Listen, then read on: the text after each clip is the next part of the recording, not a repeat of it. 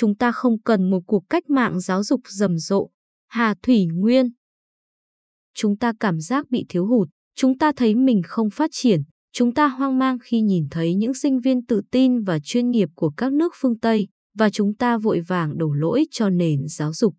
Hệ thống giáo dục còn rất nhiều sai lầm, điều đó không thể phủ nhận, nhưng đó không phải nguyên nhân chính khiến chúng ta tụt hậu, kém cỏi như ngày nay.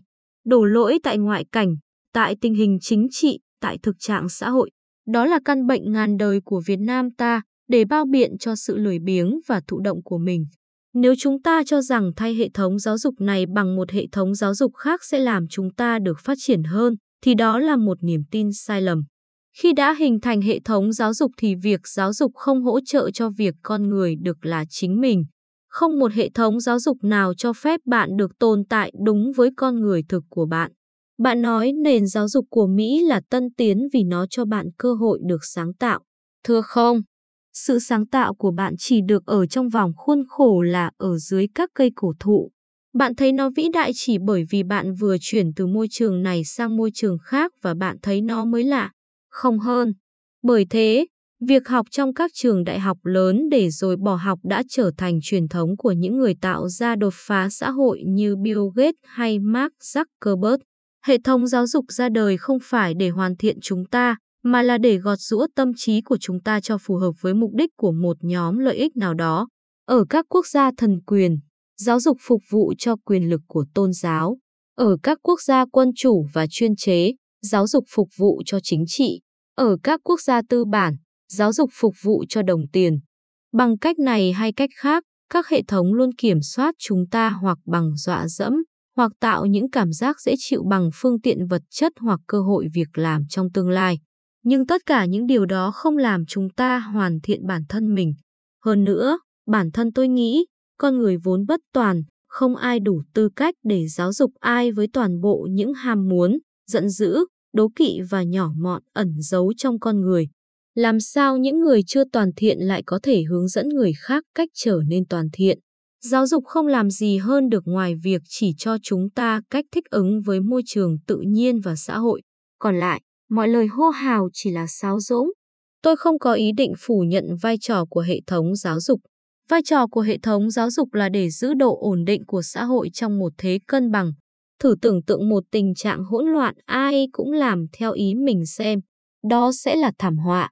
Hiểu được vai trò đó, chúng ta mới có thể chấp nhận thích ứng với các dạng hệ thống nhưng không hề bị phụ thuộc vào hệ thống.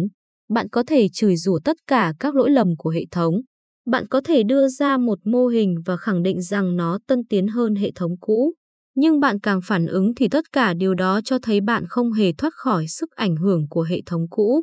Mọi cuộc cải cách giáo dục sẽ là vô nghĩa khi con người tạo ra những cải cách ấy không có gì mới mẻ, vẫn lối tư duy cũ, vẫn nhận thức cũ, vẫn ở trong một vị thế cũ. Bạn hy vọng rằng bạn có thể đưa ra cái mới, và cho dù bạn có áp dụng mô hình giáo dục từ các nước tân tiến hơn vào tình trạng của xã hội bạn sống, thì cũng sẽ chỉ là một sự cạch cỡm, rồi bạn sẽ mất nhiều năm đi sửa lỗi hệ thống.